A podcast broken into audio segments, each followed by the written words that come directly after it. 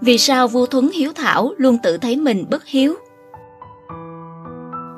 Vương Dương Minh là một nhà giáo dục của Triều Minh, một nhà nho văn võ song toàn, tên tuổi sánh cùng mạnh tử Chu Hy. Chuyện kể rằng từng có hai cha con nảy sinh kiện tụng tìm tới ông để phân định đúng sai. Vương Dương Minh chỉ nói vài lời mà họ đã xấu hổ ra về. Có người hỏi, Vương Dương Minh bèn đáp. Ta nói, vua Thuấn luôn tự thấy mình bất hiếu, còn cha của Thuấn thì luôn cảm thấy mình là kẻ nhân từ. Kỳ thực, vua Thuấn là một người trong nhị thập tứ hiếu, 24 tấm gương hiếu thảo của Trung Hoa. Vậy thì vì sao lại nói ông luôn tự thấy mình bất hiếu? Vua Thuấn được coi là một trong những thủy tổ của nền văn hóa Trung Hoa, đặt nền móng cho những giá trị đạo đức xuyên suốt hàng nghìn năm. Sách sử chép rằng vua Nghiêu gả hai con gái cho Thuấn, hai con gái đều không kiêu mạn, giữ đạo làm vợ. Chính người con trai của vua Nghiêu tiếp xúc với Thuấn đều ngày một thuần hậu, kính cẩn.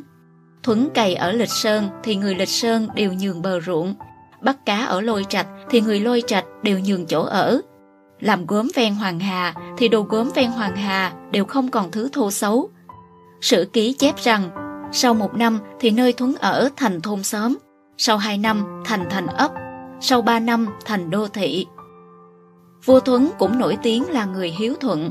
Năm 12 tuổi, sự hiếu thuận của ông đã lưu truyền tiếng thơm khắp các vùng. Cha của Thuấn tên là Cổ Tẩu, thân mẫu của vua Thuấn mất sớm, mẹ kế lại độc ác. Bà sinh ra một người con trai đặt tên là Tượng, cũng cao ngạo hư hỏng. Mẹ kế thường nói xấu Thuấn trước mặt cổ tẩu, nên ba người nhiều lần nghĩ cách muốn hãm hại Thuấn. Họ từng gọi Thuấn tới sửa kho gạo, sau đó phóng hỏa đốt, còn bảo Thuấn đi đào giếng và thừa cơ ném đá xuống lấp giếng làm nấm mồ chôn sống ông. Nhưng Thuấn được trời cao bảo hộ, lần nào cũng thoát khỏi tai họa một cách thần kỳ.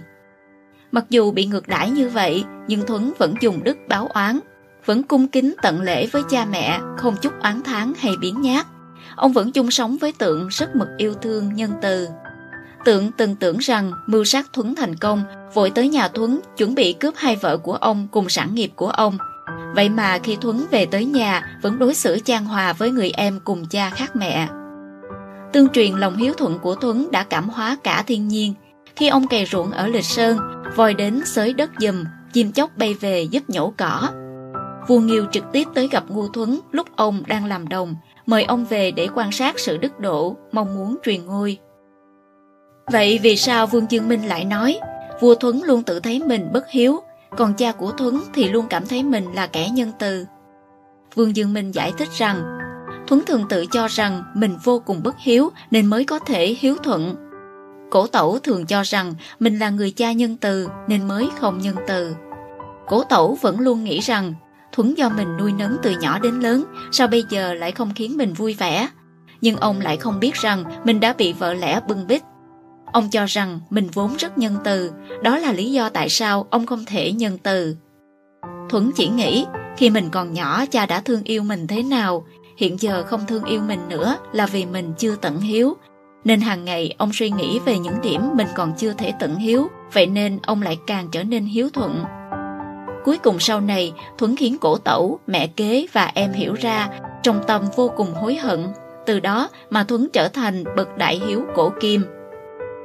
Vương Dương Minh lấy câu chuyện này khuyên nhủ hai cha con nhà nọ, khiến mỗi người có thể quay lại nhìn nhận bản thân. Làm con liệu mình có từng nghĩ mình bất hiếu chưa? Làm cha liệu có từng nghĩ tới hoàn cảnh của con chưa? Từ đó cả hai đều nhận ra sai sót của mình. Kỳ thực trong cách chúng ta đối nhân xử thế cũng là đạo lý này. Khi gặp mâu thuẫn, chúng ta thường tìm những thiếu sót của người khác, nhưng lại không thể như Tuấn. Dẫu gặp phải chuyện gì cũng đều chỉ tìm sự thiếu sót của bản thân và những điều mình đã sai. Gặp mâu thuẫn mà cho rằng mình đúng người sai thì làm sao có thể hóa giải mâu thuẫn được.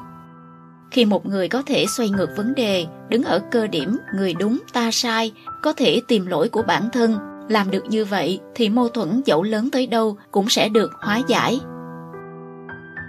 Theo Vision Times tiếng Trung, Thiên Cầm biên tập